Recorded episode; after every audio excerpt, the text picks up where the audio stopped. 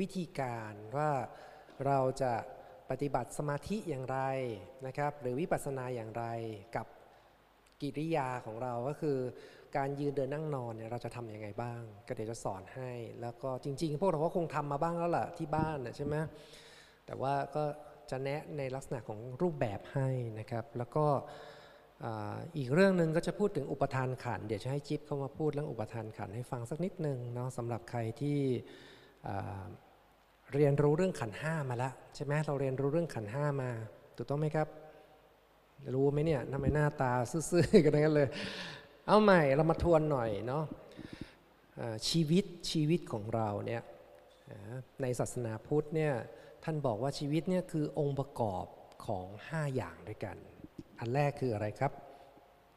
รูป ใช่ไหมรูปรูปก็คืออะไร ในส่วนที่เป็นร่างกายเราทั้งหมดจับต้องได้ที่เป็นกายภาพทั้งหมดเนี่ยเรียกว่ารูป อันต่อมาครับ เวทนาใช่ไหมเวทนาคืออะไรครับ ความรู้สึกสุขทุกข์เฉยๆนะครับอะมาดู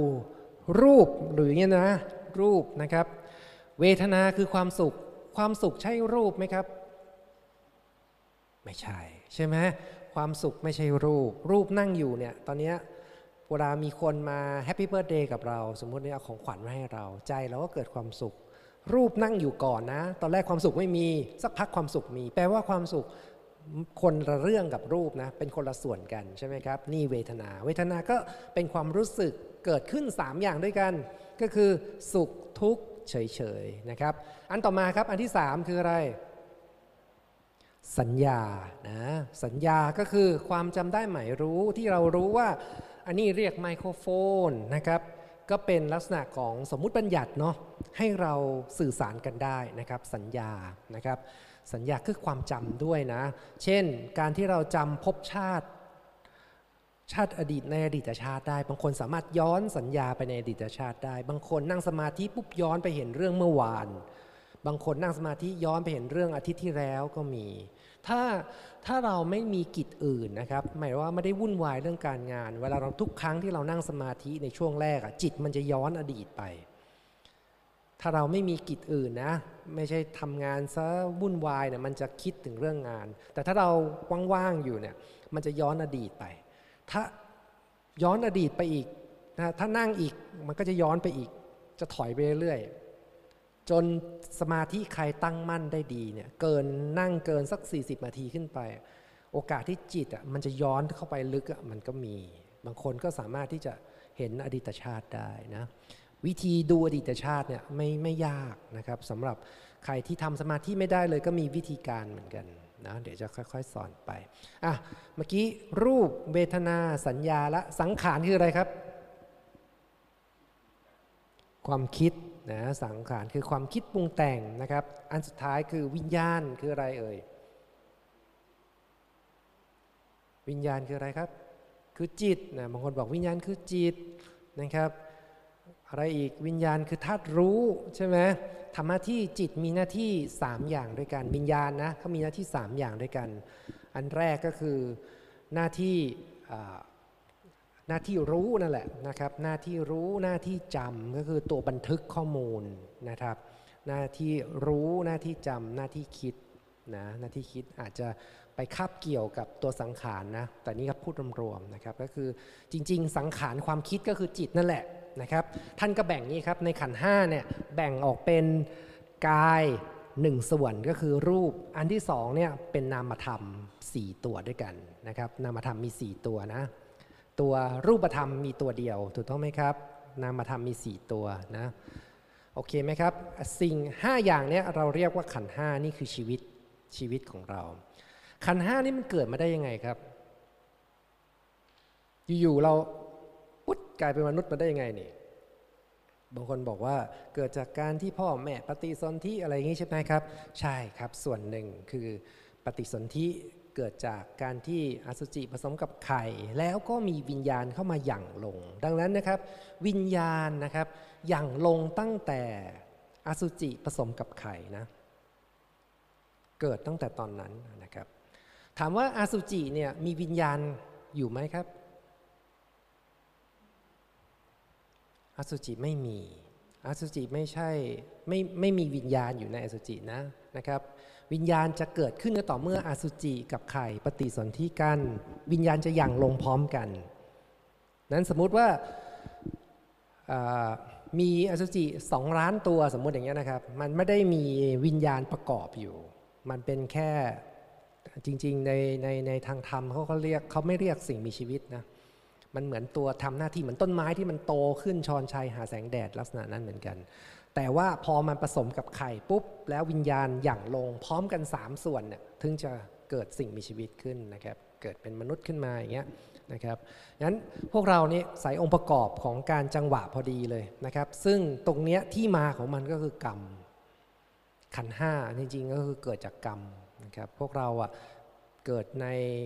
ภพภูมิของกามเนี่ยเราเรียกว่ากามมาภูมินะเป็นเพราะพวกเราติดกาม ติดในไหนครับ ติดในรูปรสกลิ่นเสียงสัมผัส เมื่อติดในรูปรสกลิ่นเสียงสัมผัสทั้ง 5 พวกนี้ จึงได้มาซึ่งตาเพื่อเห็นรูป จึงได้มาซึ่งหูเพื่อได้ยินเสียง จึงได้มาซึ่งจมูกเพื่อจะได้กลิ่นที่เราชอบใจ จึงได้มาซึ่งริ้นนะครับหรือปากนั่นแหละเพื่อให้เราได้รสชาติอาหารที่เราเคยติดใจไว้นะครับ และได้มาซึ่งกายสัมผัส เพื่อให้ได้สัมผัสสิ่งที่มันนุ่มนวลต่างๆ สิ่งต่างๆ เหล่านี้เราได้มาเนี่ยเป็นพ่อเราโหยหา เป็นพ่อเราอยากได้มัน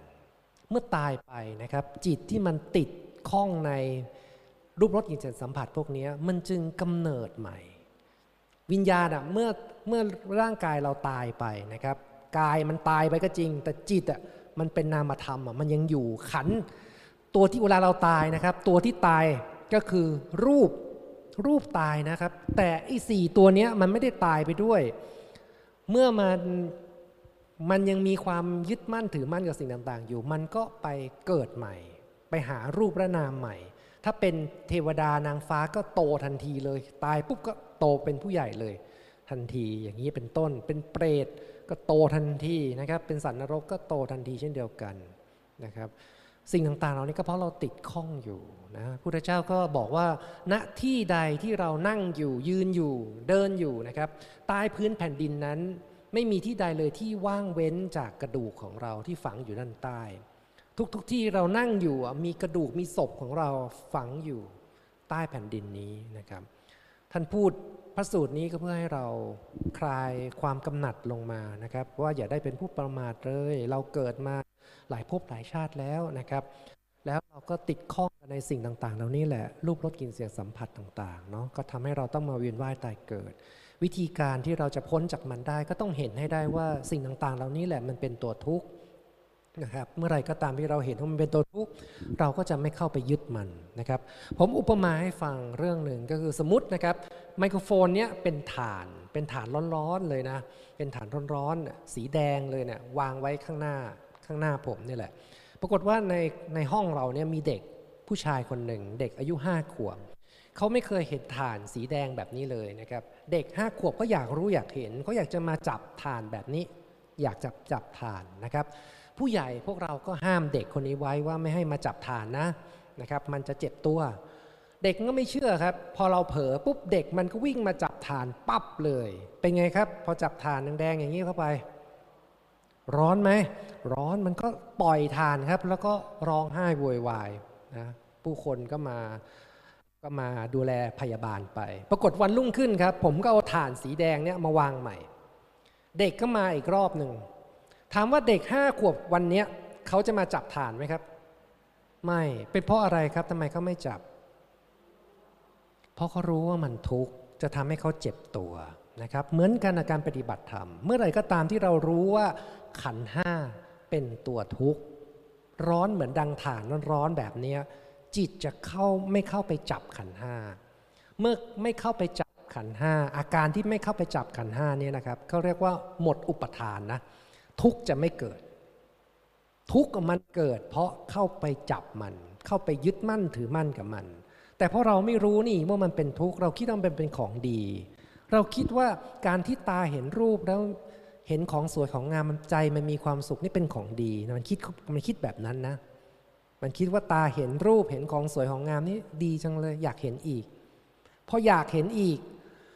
มันมันมันรู้ไหมว่าสิ่งนั้นเป็นทุกข์ไม่มันคิดว่าสิ่งเนี้ยคิดว่าฐานร้อนๆเนี่ยเป็นของดีของวิเศษนะครับ มันก็เข้าไปยึดมั่นถือมั่นเอาไว้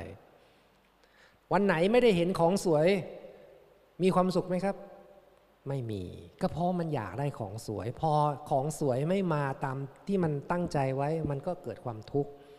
นั้นมนุษย์เราเนี่ยเกิดสุขทุกข์แบบนี้แหละ สุขก็อยากได้อีก ทุกข์ก็อยากหนีมันนะก็ไปไปมาแบบนี้ก็เพราะว่าไม่รู้ความจริงของขันห้าไม่รู้ความจริงของรูปนามว่า สิ่งนี้เป็นทุกข์สิ่งนี้จะทำให้คุณเดือดร้อนนะเราไม่รู้ความจริงของมัน ตอนนี้เราลองย้อนมาดูตัวเราสิครับ ตอนนี้ เราภาวนามาหลายปีแล้วเราเห็นหรือยังครับ เราเห็นไหมครับว่าบางครั้งเนี่ยกายเนี่ยมันทำความทุกข์ให้กับเรา ตอนไหนครับมันทำความทุกข์ให้กับเรา ตอนเราป่วยมันทำความทุกข์ให้กับเรา มีอะไรอีกครับ ตอนที่มันเจ็บป่วย ตอนที่มันอะไรล่ะ แก่ใช่ไหมแก่ก็ทำความทุกข์ให้กับเรา ถูกต้องไหมครับมาดูใจเราบ้าง ใจที่ทำความทุกข์ให้กับเรามีไหมครับ มีบางครั้งก็มันก็ง่วงนะใจนะง่วง บางทีก็ซึม บางทีก็ทุกข์บางทีก็กระวนกระวายใจหงุดหงิดใจ สิ่งต่างๆ เหล่านี้เรียกว่าทุกข์นะครับ บางทีมันก็ทำให้ความเรามีความสุขนะกายกับใจถูกต้องไหมครับ เรายังเห็นว่ากายกับใจ เดี๋ยวบางครั้งมันก็สุข บางครั้งมันก็ทุกข์เราเห็นสลับไปบางแบบนี้ แต่พระอรหันต์หรือพระพุทธเจ้าท่านบอกว่า กายใจเนี้ยเป็นทุกข์ล้วนๆเลย ไม่มีส่วนใดสุขเลย ถ้าวันนี้นะครับเรายังเห็นว่าไอ้ก้อนฐานแดงๆนะก้อนฐานสมมุติอันนี้เป็นก้อนฐานสีแดงๆเรายังเห็นว่าฐานเนี้ยสีแดงก็จริง แต่มันยังมีความสุขอยู่นะ และมันยังให้ความทุกข์กับเราเมันให้ทั้งสุขและทุกข์อยู่ เราจะปล่อยไหมครับ ไม่ปล่อย เราจะจะเผลอไปกรรมมันอยู่ ถ้าเราเห็นว่าสิ่งใดก็ตามที่มันยังให้ความสุขเราได้ สิ่งใดก็ตามที่มันยังให้ความทุกข์เราได้ เรายังเห็นว่ามันสุขสุขทุกทุกแบบเนี้ยเราจะกรรมมัน แต่ถ้าเมื่อไหร่ก็ตามเราเห็นว่าสิ่งนั้นน่ะมันทุกข์ล้วนๆเลย ไม่มีสุขสักส่วนเดียว มันจะไม่จับ เมื่อมันไม่จับมันจึงไม่ทุกข์พระเจ้าตรัสกับนางวิสาขาครับบอกว่าวิสาขา สิ่งใดก็ตามที่เธอรักร้อย จะทำให้เธอทุกร้อยเช่นเดียวกัน สิ่งใดก็ตามที่เธอรักมันเท่ากับ 50 เธอจะทุกข์เพราะสิ่งนั้น 50 เท่ากัน สิ่งใดก็ตามที่เธอไม่รักเลย เธอจะไม่ทุกข์เพราะสิ่งนั้นเลยเชกเช่นเดียวกัน ถ้าเราเห็นได้ว่าขันห้าหรือว่ากายใจเนี้ยเป็นตัวทุกข์ล้วนๆ เมื่อนั้นเราจะหมดความยึดมั่นถือมั่นกับมัน และเมื่อนั้นตายไป เมื่อขันห้ามันตายไป จะไม่มีการเกิดใหม่อีก แนวทางของพุทธศาสนาจะเป็นอย่างนี้นะครับ คราวนี้หน้าที่ของเราก็คืออะไรทำยังไงก็ได้ ให้มันเห็นให้ได้ว่าไอ้กายใจเนี่ยมันเป็นทุกข์ถูกต้องไหมเอาละคราวนี้มาถึงวิธีการนะครับ จิตเรามาถึงตัวจิตเรา จิตเราเนี่ยมีหน้าที่รู้นะครับ พระพุทธเจ้าบอกว่าพระเจ้าท่านสอนว่ากายเนี่ยนะครับกายนี้ไม่ใช่เราเนี่ยท่านบอกว่า ในศาสนาอื่นที่ไม่ศาสนาไม่ใช่ศาสนาพุทธเนี่ยสามารถรู้ได้นะ ศาสนาอื่นที่ไม่ใช่ศาสนาพุทธสามารถรู้ได้ว่ากายไม่ใช่เรา แต่จะมีเฉพาะพุทธศาสนาเท่านั้นที่เห็นได้ว่าจิตนั้นไม่ใช่เรานะครับศาสนาอื่นเห็นได้ว่ากายไม่ใช่เรา แต่มีพุทธศาสนาท่านที่เห็นว่าจิตไม่ใช่เรา เอาละคราวนี้เรามาดู แปลว่าเราต้องโฟกัสที่จิตเป็นหลักนะครับไอ้กายเนี้ยมันชั่วคราวอยู่แล้ว เดี๋ยวตายไปมันก็เปลี่ยนร่างใหม่นะ ถ้ายังมีอุปทานอยู่มันก็จะไปเกิดใหม่ คราวนี้มาดูที่จิตบ้าง จิตเราเนี่ยสนไหมครับ สนนะ ผมเปรียบจิตเหมือนกับลิงสนเหมือนลิงเลยแหละ ถ้าวันนี้ผมต้องการให้ลิงตัวนี้ลิงเนี่ยคือจิตเนี่ยให้มาอยู่ข้างๆผมตลอดเวลา ไม่ให้ไปไหนนะ ให้ดูที่ตัวผมเนี่ยตลอดเวลา เรามีวิธีการอย่างไรบ้างครับ สมมุติต้องการให้ลิงเนี่ยคือจิตเนี่ยดูผมตลอดเวลาไม่ออกไปเที่ยวอะ่ะทำยังไงดี วิธีหนึ่งก็คือโซ่ล่ามติดกับขาเราไว้ซะเลย ดีไหมครับ ก็ดีเหมือนกันนะ มันก็ไม่ไปไหนนะ มีวิธีอื่นไหมครับ วิธีที่สองก็คือ เอาอาหารให้มันกินลิงมาชอบกินอะไร กินสมมติกินกล้วยแล้วกันเอ่อ ลิงมันชอบกินกล้วยเราก็เอากล้วยให้มัน ไม่ต้องล่ามโซ่มันนะ ให้กล้วยเป็นกินมันก็อยู่ ถูกต้องไหมครับ แต่ถ้ามันดื้อมากเราก็ต้องล่ามไว้บ้าง ถูกต้องไหมครับลิงก็จะอยู่กับเราตลอดเวลา สมมตินะครับ ลิงมันอยู่กับเราตลอดเวลาเดินไปไหนเราก็มันก็อยู่กับเรา เดินไปกินข้าวมันก็อยู่กับเรา เดินไปเข้าห้องน้ำมันก็อยู่กับเรา ตอนเรานอนมันก็อยู่กับเรา แต่ตอนเราหลับ มันอาจจะหายไปนะจิตมันหายไปถูกต้องไหมครับ ตอนเราหลับจิตก็หายไปพอตื่นขึ้นมาลิงก็อยู่กับเราอีก แต่เราต้องคอยป้อนอาหารมันเรื่อยๆนะหรือเอาโซ่ล่ามไว้แล้วแต่วิธีการนะครับ จิตก็จะเห็นเราตลอดเวลาพอมันเห็นเราเข้าห้องน้ำปวดท้องอะพอลิงมันเห็นว่าเราปวดท้องจะถ่ายท้องเนี่ยมันเห็นเราทุกข์ไหมครับ เห็นมันเริ่มเห็นโอ้ยนี่ทุกข์แล้วเจ้านายเราเนี่ยเริ่มปวดท้องนี่ทุกข์นะ เจ้านายเราเข้าห้องน้ำเสร็จปุ๊บ เอ้ย เจ้านายเราหน้ายิ้มละ เจ้านายเราไม่ทุกข์ละ พอเดินไปสักพักหกล้ม เอ้า เจ้านายเราทุกข์อีกแล้ว หกล้ม บาดเจ็บทุกข์อีกแล้ว มันก็เห็นอยู่ เก็บข้อมูลอยู่ ลิงมันก็ดูไปเรื่อยๆครับ ตราบใดที่มันยังอยู่กับเจ้าของอยู่ มันจะเข้าใจตัวเจ้าของ พอเข้าใจไหมครับ เอาละคราวนี้ไม่ใช่ลิงละ เอาจิตเราบ้าง วิธีการแรกเราต้องอยากให้จิตมันอยู่กับเรา วิธีการที่หนึ่งคือการผูกจิต ผูกจิตไว้กับเนื้อกับตัวเรา มีวิธีการใดบ้างนะครับพุทธเจ้าให้ไว้ทั้งหมด 9 วิธีการ อันนี้คือวิปัสวิปัสสนานะ ถ้าเป็นสมาธิถ้าทำสมาธิพุทธเจ้าให้ถึง 40 วิธี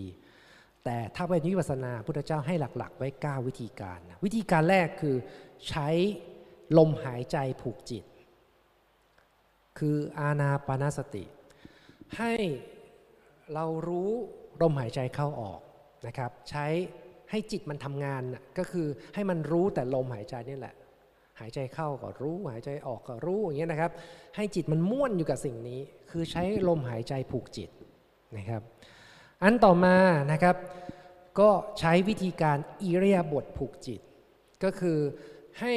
จิตมันรู้อาการนั่ง นั่งให้รู้ว่านั่ง ยืนให้รู้ว่ายืน เดินให้รู้ว่าเดิน นอนให้รู้ว่านอน ใช้อิเรียาบทสี่ผูกจิต ง่ายไหมแบบนี้ แต่ต้องรู้ตลอดนะ ต้องรู้ตลอดนั่งอยู่เนี่ยให้รู้ตัวตลอดนะครับ จิตจะไม่เป็นไหนมันจะผูกไว้ตรงนี้นะครับ อันต่อมานะครับใช้วิธีการรู้อิรยาบถย่อยผูกจิต คือมือวางไว้ตรงไหนให้รู้ตัว คอขยับให้รู้ตัว คือละเอียดขึ้นมาอีก เมื่อกี้อิรยาบถมันมีสี่อย่างใช่ไหมครับ ยืนเดินนั่งนอน นะแต่อันเนี้ยรู้อิริยาบถย่อยนะครับ เช่นมือไปจับแก้วน้ำยกขึ้น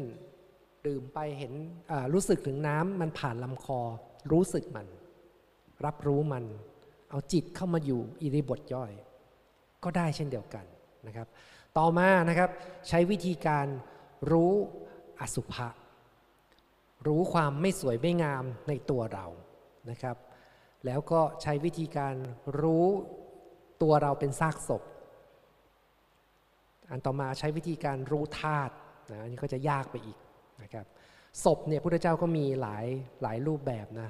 แต่ว่าหลักเอาเป็นว่าหลักๆนะผมอยากให้พวกเราใช้ก็คืออานามนสติ อันนี้ก็จะง่ายไม่รู้ง่ายหรือเปล่าบางคนก็ไม่ค่อยถนัดนะครับ แต่อิริยาบถเนี่ยง่ายสุดแล้ว ยืนเดินนั่งนอนเนี่ยง่ายสุดแล้ว หรืออิริยาบถย่อยเนี่ยง่ายสุดแล้วนะครับงั้นผมว่า 3 อย่างเนี่ย ใช้วิธีการอย่างเงี้ยสามอย่างเนี่ยผูกจิตอะเรารู้วิธีการผูกจิตแล้วมีวิธีการอื่นไหมบางคนบอกไม่ถนัดเลยอาจารย์ มีวิธีการอื่นไหมก็ต้องให้อาหารมันกินล้วไอ้คนเนี้ยจิตมันกินอะไรเป็นอาหารครับเออไม่ผูกมันละ แต่เราให้อาหารมันกิน เอาอะไรดีครับอ้าวถ้าเราไม่รู้อาหารของจิตนี่เราจะอยู่กันมันจะไม่อยู่กับเรานะ จิตกินอะไรครับ จิตจิตกินความสุข ถ้ามันสุขมันจะอยู่ ถ้ามันสุขมันอยู่ มันกินความสุข ถ้าอย่างนี้แปลว่าอะไร ถ้าเราจะประยุกต์ใช้ทั้งสองวิธีร่วมกันนะครับ แปลว่าการปฏิบัติธรรมของเราจะต้องปฏิบัติธรรมไปยิ้มไป ถูกต้องไหมครับ แบบนี้จึงจะถูกต้อง การปฏิบัติธรรมต้องมีความสุขเป็นพื้นฐาน จิตจึงจะรักการปฏิบัติ จิตจึงเกิดฉันทะคือความพอใจในการปฏิบัติ แต่ถ้าเราไปปฏิบัติแบบเคร่งเครียดล่ะโอ้คิ้วขมวดเลย หรือแบบผมไปนั่งตรงกองทรายนั่นน่ะแมงวันมาเกาะโอ้ยเต็มหน้าเต็มตาไปหมดอดทนไว้เหงื่อก็แตกอดทนไว้อย่างนี้อย่างนี้ไม่ถูกต้องใช่ไหมจิตมันไม่รักการปฏิบัติแบบเนี้ย แต่ถ้าเราเราต้องวางใจให้ถูกนะครับการปฏิบัติธรรมพุทธศาสนาเนี่ยหลักสำคัญคือการวางใจ ต้องรู้ว่าจิตจะมีจะมีฉันทะในการปฏิบัติได้ จะรักการปฏิบัติธรรมได้ จิตจะต้องมีความสุขในการปฏิบัติธรรม นั้นเลือกกรรมฐานให้ถูกต้องกับเรา เลือกกรรมฐานให้ถูกต้องกับเรานะเป็นสิ่งสำคัญ ถ้าเราไม่ถนัดแล้วเราไปทำในสิ่งที่ไม่ถนัด จะทำให้จิตนั้นเคร่งเครียดเกินไปทำให้มันมีความสุขโอเคไหมครับ ราวนี้จะให้ดูความหมายการปฏิบัติอ้อจะให้ดูสักสองสามสไลด์นะ เรื่องไตรสิกขานิดนึงนะครับ ในคอร์สนี้พยายามจะพูด 3 เรื่องนี้เป็นเรื่องหลัก อันแรกคือศีลสิกขา ศีลสิกขาคืออะไรครับ คือการปฏิบัติสู่ความปกติของจิต ศีลเนี่ยคำว่าศีละเนี่ยนะครับแปลว่าปกติ แปลว่าปกติ จิตที่ไม่มีศีลคือจิตที่ผิดปกติ จิตที่ไม่มีศีลคืออะไร คือจิตที่อยากฆ่าคนอื่นทำร้ายคนอื่น จิตที่อยากขโมยของคนอื่น จิตจิตที่อยากพรากของรักของคนอื่น จิตที่อยากพูดโกหกพูดเพ้อเจ้อให้คนอื่นขำไปงั้นนะก็พูดเพ้อเจ้อไปอย่างเงี้ยหรือจิตที่พูดคำหยาบอะไรพวกนี้ต่าง ๆ พวกนี้ก็ทำให้จิตผิดปกตินะ จิตที่เสพติด เสพติดพวกเหล้าสุราบุหรี่อะไรต่างๆ พวกนี้ก็โหยหามีความอยากก็ทำให้จิตผิดปกติไป ดังนั้นเนี่ยเราต้องเรียนรู้ว่าทำยังไงนะ จะทำให้จิตมันมีความปกติได้นะครับ วิธีการเลยก็ต้องรักษาศีลห้าศีลแปดนะครับ จนวันหนึ่งที่เรารักษาศีลจนมันเลิกรักษาศีล คือเหนือจากศีลน่ะรักษาศีลเนี่ยคือยังธรรมดาอยู่นะ ต้องหมดเจตนารักษาศีลให้ได้ ยกตัวอย่างเช่น สมมตินะครับมีผู้ชายคนหนึ่งเนี่ยแกเป็นคนลักเล็กขโมยน้อยมาก่อน ปรากฏว่าวันหนึ่งแกไปเข้าคอร์สปฏิบัติธรรม แล้วก็ตั้งใจจะรักษาศีล ผ่านเวลาไป 3 ปีนะครับ วันหนึ่งแกก็ไปเดินตลาดกับเพื่อน เพื่อนแกเนี่ยเป็นนักล้วงกระเป๋าเหมือนกันนะครับ แต่แต่ผู้ชายคนนี้เขาไปเข้าคอร์สมาแล้วนะ รักษาศีลมาแล้วนะครับ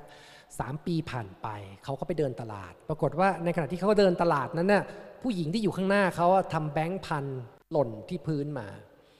เขาเห็นแบงค์พันเขาก้มลงหยิบแบงค์พันแล้วก็วิ่งตามผู้หญิงคนนั้นไปสะกิดบอกคุณคุณคุณทำแบงค์พันหล่นอะก็ยื่นแบงค์พันคืนผู้หญิงคนนั้นไป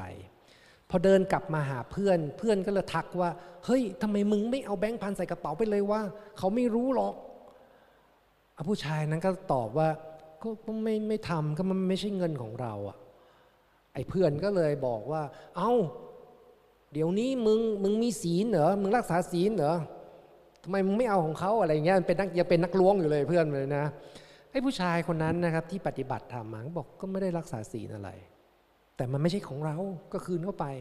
นะครับ ผมถามหน่อยครับ ว่าผู้ชายคนที่ที่เอาเงินในคืนเขาอะเขามีศีลไหม เขามีศีลไหมเขารักษาศีลไหมศีลข้อหนึ่งว่าไงครับอ่าศีลข้อหนึ่งเนี่ยปานาจิปาตาเวรนามนีใช่ไหมแปลว่าอ่าเนี่ยพิ่งสวดไปหยกๆอะมีเจตนาเป็นเครื่องเว้น จากการทำร้ายผู้อื่นใช่ไหมเจตนาเป็นเครื่องเว้นจากการทำร้ายผู้อื่นคำว่าเจตนาเป็นเครื่องหมายถึงว่าต้องมีความตั้งใจที่จะไม่ทำบาปถูกต้องไหมครับ เช่น ยุงบินมาวีดเกาะแก้มเรา อยากตบใจจะขาด แต่ไม่ทำมีเจตนาเป็นเครื่องเว้น แล้วก็ปัดปัดยุงไป อย่างนี้ถือว่ารักษาศีล จิตรักษาศีลข้อหนึ่งอยากฆ่าแต่ไม่ทำต้านไว้ ถามว่าไอ้หนุ่มคนนั้นเนี่ยตอนแบงค์พันหล่นเขามีเจตนาที่จะอยากจะขโมยเงินไหมครับ ไม่เขาแค่ลงหยิบแล้วก็ไปคืน ไม่มีเจตนาที่จะขโมยตั้งแต่ต้น แปลว่าเขารักษาศีลข้อสองไหมไม่เขาไม่มีเจตนาแล้ว มันเป็นเนื้อแท้เขาไปแล้ว เขาหมดเจตนาในการฆ่าสัตว์ รักขโมยของใคร หรือผิดลูกเมียใครแล้วนะครับ มันไม่มีเจตนาที่จะรักษา พอเข้าใจไหมนะครับศีลและสีขาจะต้องปฏิบัติไปถึงจุดนั้น จุดที่ว่ารักษาศีลสร้างนิสัยใหม่ให้กับจิตนะครับอย่างเมื่อก่อนผมปฏิบัติแรกๆเนี่ยศีลไอ้ข้อที่ยากที่สุดของผมคือศีลข้อหนึ่งเพราะว่าเราอะชอบตบยุงชอบฆ่ายุงอะไรอย่างเงี้ยนะครับพอมาปฏิบัติรักษาศีลปุ๊บก็ต้องเอาแก้วมาครอบยุงเอาไปปล่อยข้างนอกบ้านทำทำอย่างเงี้ยอยู่เป็นปีเหมือนกันนะครับ แล้วปรากฏว่าพอรักษาศีลข้อหนึ่งได้ละ ก็ศีลที่ยากที่สุดของเราก็มาเจอใหม่ว่าไม่ใช่ศีลข้อหนึ่งละคือซอกข้อที่สี่ข้อที่สี่เนี่ยไอ้พูดโกหก พูดเพ้อเจ้อส่อเสียด พูดคำหยาบอะไรต่างๆ มันยากกว่านั้นนะครับกว่าจะเข้าใจกว่าจะพยายามจะทำศีลข้อสี่ได้ก็ยากเหมือนกันนะครับ จนในที่สุดมันเป็นเนื้อแท้ปกติเลย กลายเป็นรักษาศีลห้าเนี่ยแบบไม่รักษาศีลละเพราะมันเป็นนิสัยเราไม่ทำบาปอยู่แล้วแบบนี้นะครับ ทำแบบนี้ได้เมื่อไหร่ จิตจะเข้าสู่ความปกติ ไม่ต้องมานั่งคิดแล้วจะไปฆ่ายุงไหมเนี่ยมันไม่มันไม่ฆ่าตั้งแต่ต้นเลยนะครับ มันไม่คิดจะฆ่ายุงแล้วนะครับ ยุงบินมากก็ปัดปัดไปไม่เห็นต้องไปตบเขาเลยอย่างนี้นะครับ พอศีลพอศีลสิกขาเราเข้าใจแล้วนะครับ ศีลสิกขาเนี่ยมันจะทำให้จิตอะเป็นปกติเหมือนกับน้ำอะอ้าวไม่มีแก้ว เหมือนกับน้ำที่มันนิ่งๆเนี่ย พอน้ำมันนิ่งไม่ไหวตัว ไม่กระเพื่อมสั่นไหวเนี่ย จิตมันจะเป็นสมาธิเอง น้ำอะถ้าเราผิดศีลมันจะกระเพื่อมสั่นไหวแบบนี้นะครับ แต่ถ้ามีศีลเมื่อไหร่น้ำมันจะนิ่งเลย ยิ่งมันนิ่งนาน จิตมันจะมีสมาธิเองนั้นสมาธิเนี่ยไม่ต้องไปทำมันนะ แค่จิตคุณเป็นปกติ จิตจะมีสมาธิเองนะครับ ศีลจิตสิกขาเนี่ยจึงมาเรียนว่าจิตชนิดใดเหมาะกับการทำสมถะ จิตชนิดใดเหมาะกับการทำวิปัสสนา จะต้องมาเรียนรู้เรื่องจิตนะครับในการปฏิบัติธรรมนั้นนะครับ จิตที่จะทำวิปัสสนาได้ จะต้องมีลักษณะดังนี้นะครับหนึ่งจิตต้องมีลักษณะคล่องแคล่วว่องไวสองจิตนั้นต้องมีความเบานะครับ สามจิตนั้นต้องมีความควรแก่การงานนะครับสี่จิตนั้นต้องมีความซื่อตรงในอารมณ์นะครับประกอบไปด้วยสี่ลักษณะหลักนะครับ จะต้องมีจิตลักษณะนี้เท่านั้น ถ้าเราจิตมันหนักๆแน่น ๆ อย่างนี้ไปทำวิปัสสนาไม่ได้นะครับ ถ้าปฏิบัติไปโอ้โหเครียดเลย ยกส้นหนอ ยกร้อแตะหนอเนี้ยนะแล้วเครียดไปหมดอย่างนี้ อย่างนี้ใช้ไม่ได้นะครับ เอาจิตหนักๆไปปฏิบัติทำไม่ได้นะครับ จิตจะต้องเบาสบาย ยากไหมมันง่าย ๆ เราอย่าไปตั้งใจมากเกินไปนะครับ ปฏิบัติเล่นๆนะ หลักๆเลยนะ ปฏิบัติเล่นๆนะครับ เล่นๆก็คือให้มันอยู่กับเนื้อกับตัวเข้าไว้นะครับ สบายออกปฏิบัติอะไอ้ที่เราปฏิบัติยากก็เพราะว่าเราไปคาดหวังตั้งใจเกินไปนะครับ ก็เลยไม่เบาเลยคราวนี้หนักเลยใช่ไหมควรในการงานไหมบางทีก็ไม่ควรในการงานนะครับถามอะไรไปก็ไม่ค่อยจะตอบนะ เป็นยังไงบ้างดีอะไรเงี้ยยิ่งปฏิบัติไปกลายเป็นต้นไม้ไปซะอย่างนั้น ใครด่ามากูเฉยเลย แม่ตายไม่ร้องไห้เลยอย่างเงี้ยบางคนปฏิบัติทำไปแบบนั้น เราไม่ได้ปฏิบัติเป็นต้นไม้นะครับ ไม่ปฏิบัติแล้วเราไม่รู้อารมณ์อะไรสักอย่างไม่ใช่ แต่อะไรเกิดขึ้นกับเราข้างใน เราซื่อตรงและรู้มันตามความเป็นจริง นี่ต่างหากคือการปฏิบัติธรรมนะครับ สุดท้ายครับคือปัญญาสิกขาเรียนรู้วิธีการเจริญปัญญาเนาะดังนั้นศีลสิกขาเนี่ยสำหรับศีลสิกขาผมอนุมานว่าพวกเราปฏิบัติกันมาหลายปีแล้วศีลในศีลสิกขาพวกเราน่าจะเข้าใจเรื่องนี้นะครับ คอร์สนี้ก็จะไม่พูดเรื่องนี้มากนะครับ ผมจะมาพูดเรื่องจิตสิกขา คือว่าให้รู้ว่าจิตชนิดไหนเหมาะสำหรับการทำสิ่งใด ให้รู้ตัวนี้นะครับ คอร์สนี้ก็จะเน้นตัวนี้ ส่วนปัญญาก็เดี๋ยวจะแนะแนะนำให้นะครับ คราวนี้มาดูความหมายของการปฏิบัติธรรมหน่อยนะครับ ปฏินะครับแปลว่าเฉพาะนะครับ หรือว่าถึงนะ การปฏิบัติธรรมแปลว่าการเข้าไปรู้สิ่งที่กำลังเกิดขึ้น เฉพาะหน้าเดี๋ยวนี้ นะครับ เช่นสมมุติสมมุติยุงมันกัดขาเราเจ็บ ตอนที่เจ็บแล้วเรารู้ว่าเจ็บตอนนั้นน่ะคือการปฏิบัติธรรม ดูทีวีอยู่ผู้ร้ายมันตบนางเอกสมมติอย่างเงี้ยดูทีวีอยู่ผู้ร้ายมันตบนางเอกเพี้ยเจ็บใจไปด้วยนะรู้สึกเจ็บแค้นแทนนางเอกไปด้วย ความรู้สึกเจ็บแค้นในใจเกิดขึ้นปุ๊บรู้เท่าทันเห็นมัน เรียกว่าปฏิบัติธรรม เดินเดินไปกำลังจะจ่ายเงินโลตัสจ่ายค่าของมีคนมาเดินตัดหน้าเราซะอย่างนั้นเองซึบหงุดหงิดไหมหงุดหงิดโกรธปื๊ดมาเลย มึงกำลังจะมึงเลยนะ รู้ทัน พอรู้ทันปุ๊บนี่แหละคือการปฏิบัติธรรม รู้สิ่งที่มันเกิดขึ้นเฉพาะหน้านะครับธรรมะเนี่ยนะผมรวมสรุปนะครับ การรู้เรื่องธรรมดาเรื่องหนึ่งที่กำลังเกิดขึ้นเฉพาะ หน้าธรรมดานี่เอง คือการปฏิบัติธรรม โอเคไหมครับนั้นการปฏิบัติธรรมอยู่ในห้องพระไหมไม่ไม่จำเป็นนะครับ เดินห้างก็ปฏิบัติธรรมได้ ดูทีวีกับลูกปฏิบัติธรรมได้ กินข้าวอยู่กับสามีภรรยา อยู่กับบุตรของเรา ปฏิบัติธรรมได้ทั้งนั้นเลย รู้เท่าทันสิ่งที่มันเกิดขึ้นในปัจจุบันนะอะไรที่มันชัดเจนรู้ตามความเป็นจริง ง่ายไหมครับ ง่ายไม่ได้ยากเลย แต่ว่าสิ่งที่เป็นปัญหาส่วนใหญ่ก็คือ เราเองไม่ซื่อตรงกับอารมณ์ เช่นงุดหงิดเกิดขึ้น โอ้โห วันนี้ปฏิบัติยังไงไม่รู้หงุดหงิดทั้งวัน ง่วงทั้งวัน ดีไหมครับแบบนี้ ดีไหมง่วงทั้งวันหงุดหงิดทั้งวันไม่ดี ไม่ดีก็ผิดเลย บอกว่าไงครับ ให้รู้สิ่งที่เกิดขึ้นเฉพาะหน้าซื่อตรงกับอารมณ์อะรู้สิ่งที่มันเกิดขึ้นเพราะสมองนั้นตามความเป็นจริง มันหงุดหงิดก็รู้หงุดหงิด มันง่วงก็รู้ว่าง่วง อย่าไปเปลี่ยนมัน อย่าไปดัดแปลงมันนะครับ เรากำลังปฏิบัติธรรม ปฏิบัติธรรมของเราคือการเก็บข้อมูล เก็บข้อมูลนะครับ เก็บข้อมูลว่าไอ้กายใจเนี้ยมันเป็นอย่างไง คราวนี้ถ้าเราเป็นคนเก็บข้อมูลเรากำลังทำวิจัยอยู่ ว่าไอ้กายใจนี้เป็นอย่างไร เราก็เก็บเลยครับ เอ้ยวันนี้มันขี้เกียจอุ้ยวันนี้มันขยัน วันนี้มันโกรธ วันนี้มันใจดี เราเก็บข้อมูลไป แต่ถ้าเราเห็นว่ามันง่วงมันหงุดหงิดเนี่ยไม่ดีเลย เปลี่ยนเปลี่ยนเปลี่ยนไปล้างหน้าซะหน่อยไปนั้นหาอะไรทำที่อื่นดีกว่าอะไรเงี้ยครับแล้วเราไปดัดแปลงมัน อุปมาก็เหมือนกับนักวิจัยที่ไปแก้ไขข้อมูล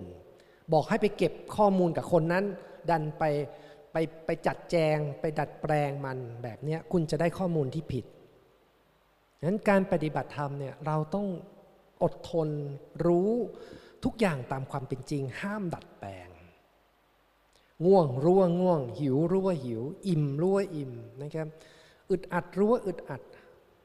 โกรธก็รู้ว่าโกรธนะครับ ไม่เปลี่ยนแปลงสิ่งต่าง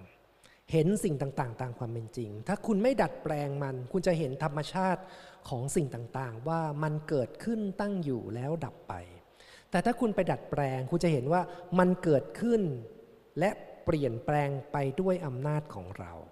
มันจะกลายเป็นตัวตนของเราเกิดขึ้นทันทีที่เข้าไปจัดการกับสิ่งสิ่งนั้น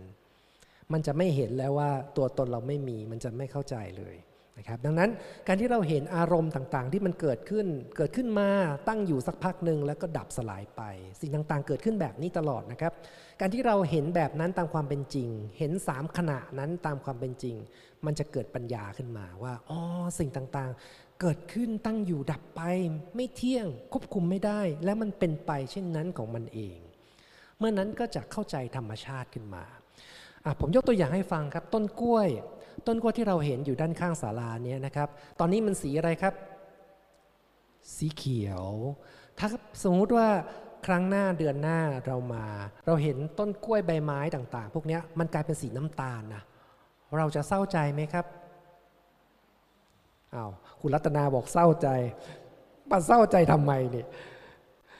นะคุณคุณแอลว่าจะเศร้าใจไหมคุณแอลว่าไม่เศร้าใจ ใช่ไหมครับ คุณพรล่ะ ไม่เศร้าใจ เพราะอะไรครับ ทำไมเราไม่เศร้าใจต้นกล้วยมันเป็นสีน้ำตาล ใช่ มันเป็นธรรมชาติของมัน เราควบคุมมันได้ไหมควบคุมไม่ได้มันเป็นเช่นนั้นของมันเอง ถูกต้องไหมครับ เราเข้าใจนะสิ่งต่างๆ เหล่านี้ เรารู้ว่าใบไม้ก็เหี่ยวเป็นเรื่องปกติธรรมดา อากาศบ้างครับ ฝนกำลังจะตก ฝนตกเราชอบใจไหมชอบ บางคนบอกชอบใจนะอชอบใจก็ได้นะชอบใจไม่ชอบใจแล้วแต่ แต่สมมติฝนมันเกิดไม่ตกครับ มันครึ้มครึ้มสักพักกลายเป็นแดดออกจ้ามาเลย เราทุกไปกับมันไหมครับ ไม่ทุกนะ ต้องไม่ทุกนะ ไม่ทุกไปกับมัน เพราะมันเป็นเรื่องธรรมชาติธรรมดาถูกต้องไหมบังคับไม่ได้ไม่เกี่ยวอะไรกับเรา เอาละคราวนี้มาโฟกัสที่ตัวเราบ้าง สมมุตินะครับ ใจเราเกิดความทุกข์ขึ้นมาละใจเราเกิดความทุกข์ขึ้นมา เราไปแก้ไขกับมันไหมถ้าเมื่อก่อนเราคงหาวิธีแก้ไขทำยังไงนะ ไม่ให้ใจเราทุกข์ใช่ไหมสมมติมันนอนไม่หลับ เราทุกข์ไปกับมันไหมครับ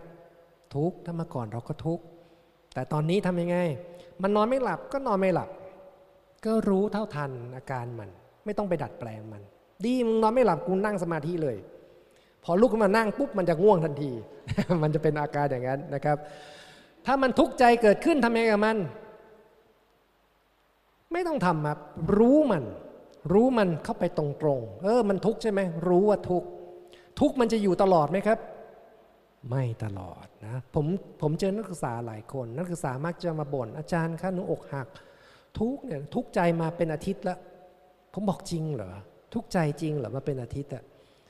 ตอนแม่เธอเรียกเธอมากินข้าวกลางวันด้วยกันนะเธอทุกไหมไม่ ตอนเธอไปอาบน้ำกำลังสบายเลยอาบน้ำเย็นอะทุกไหมไม่ พอเธอเดินไปเจอหน้า เจอรูปถ่ายแฟนเก่าทุกไหมทุกอ้าวงี้แปลว่า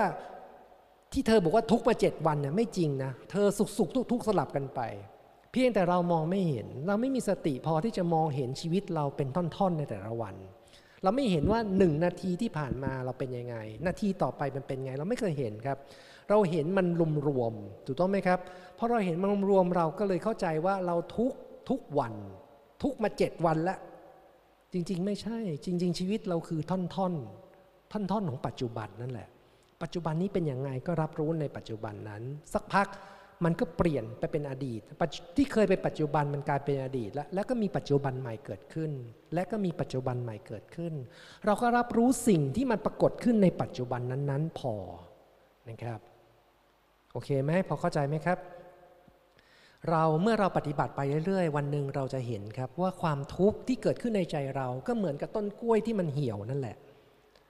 มันเกิดขึ้นมาเองด้วยเหตุปัจจัย เมื่อหมดเหตุปัจจัยมันก็ดับไปด้วยตัวมันเอง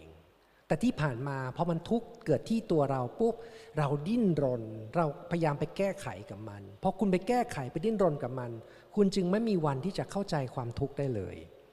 นะครับเราจะไม่มีวันเข้าใจความทุกข์ได้เลย ที่เราแก้ไขและพยายามดัดแปลงเปลี่ยนแปลงไปกับมัน เพราะคุณไม่เข้าใจธรรมะ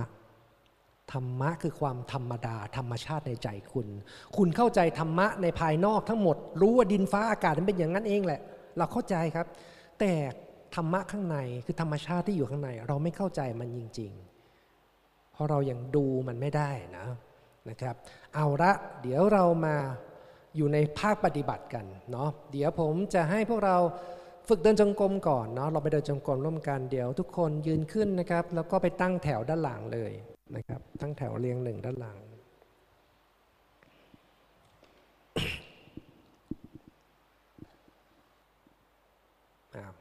นี่มากันว่าเนี่ยจงกรมแปลว่า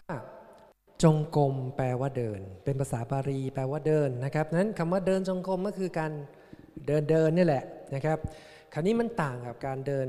ปกติอย่างไรนะครับ การเดินจงกรมจริง ๆ ไม่ได้หมายถึงการเดินช้าๆนะครับ แต่เป็นการเดินแบบรู้เนื้อรู้ตัวคือมีสติกับเดิน ก็ถือว่าเป็นการเดินจงกรมละไปเดินห้างแล้วเรามีสติอยู่กับการเดิน ถือว่าเป็นการเดินจงกรมด้วยนะ นะครับ การเดินห้างสับสินค้า การเดินไปเที่ยวการเดินไปทำงานตราบใดก็ตามที่เรามีสติรู้อยู่ว่ากายมันเดินอย่างนี้ถือว่าใช้ได้นะครับ คราวนี้เวลาเราเดินจงกรม ถ้าเกิดเราเดินแบบแบบแรกนะ แบบแรกก็คือ เรารู้ที่เท้าเลยนะครับ รู้ที่เท้านะครับ เท้าสัมผัสพื้นเราก็รู้นะครับทำแบบนี้ไปเรื่อย ๆ แบบนี้ ถ้าเดินแบบนี้ไปเรื่อยๆจิตจะเริ่มเข้าสู่ความสงบ แล้วจิตก็จะเข้าสู่สมาธิ เพราะว่ามันเป็นการรู้อารมณ์ใดอารมณ์หนึ่ง อารมณ์เดียวถูกต้องไหมครับ เราเดินเท้าสัมผัสพื้นแบบนี้นะ ไปเรื่อยๆนะครับให้รู้เท่าทันว่านี่คือจิตมันทำสมถะนะครับ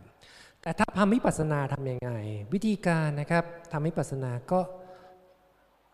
เราก่อนที่จะเดินให้รู้เท่าทันใจเราก่อนนะครับ อย่าให้ความอยากมันเข้ามานะ อย่าอยากเดิน บางคนเนี่ยพอบอกเตรียมตัวเดินจำกรมโอ้โหตั้งท่าจะเดินเต็มที่แล้วใจมันพุ่งไปข้างหน้าแล้วนะครับ เราก็วางใจสบายๆก่อนเนาะแล้วก็ก้าวขาไปสบายๆไม่จำเป็นต้องรู้อะไรทั้งสิ้นนะครับ ตอนที่เราเดินนิพพานาเนี่ยเราไม่จำเป็นต้องไปรู้อะไรทั้งสิ้นทำหน้าที่แค่เดินนะครับทำหน้าที่แค่เดินอย่างเดียว พอเดินไปจิตมันไปรู้ที่เท้าเราก็เพียงแค่รู้ไป อย่าไปอย่าอย่าไปอะไรกับมันมากนะครับ ถ้ามันหลงไปคิดไม่เป็นไร เราก็เดินไปเดินมานี่แหละ แต่พอมันหลงไปคิดมันจะกลับมาไวเพราะว่าเราเดินอยู่อะพอเท้าสัมผัสพื้นปุ๊บจิตอะมันจะตรงเท้าเรามันมีประสาทรับรู้ เป็นหลายล้านจุดเลยแหละ พอเดินปุ๊บมันจะดึงจิตกลับมาเองนะครับนั้นเราก็เดินไปสบายๆครับเหมือนที่เราเดินนั่นแหละ แต่อย่าให้เร็วเกินไปนะครับ สักพักแล้วพอสุดทางเดินจงกรมเราก็ยืนหยุดซะหน่อยนะครับ ยืนหยุดซะหน่อย อยู่เฉยๆนะครับ แล้วก็ค่อยๆกลับตัวนะครับ พอกลับตัวมาก็อย่าเพิ่งเดินเลยนะ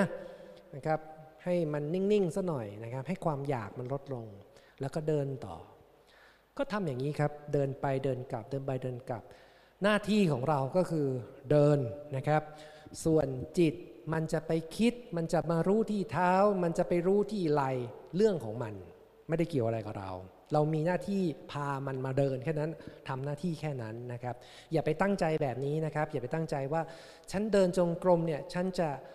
เดินเพื่อเจริญสติ หรือว่าฉันเดินจงกรมฉันเพื่อจะได้เห็นจิต มันเป็นยังไงบ้าง อย่าไปตั้งอย่างนั้น คืออย่าไปตั้งว่าเราจะได้อะไรจากการเดิน เพื่อไม่ให้จิตมันอยากมากเกินไปนะครับ ให้สบายๆทำหน้าที่แค่ว่าฉันจะแค่เดิน เดินไปแล้วก็เดินกลับ แค่นั้น ส่วนมันเป็นอะไรของมันมันจะเกิดอะไรขึ้น คุณก็เพียงแค่ดูมันแค่นั้นอะลองของจริงเลยดีกว่าเนาะเดี๋ยวเราจะได้ลองลองสักรอบหนึ่งอะเดินไปแล้วก็เดินกลับมาเชิญครับ สบายเลยนะครับแล้วแต่แล้วแต่พวกเราจังหวะอาจจะไม่เท่ากันเนาะ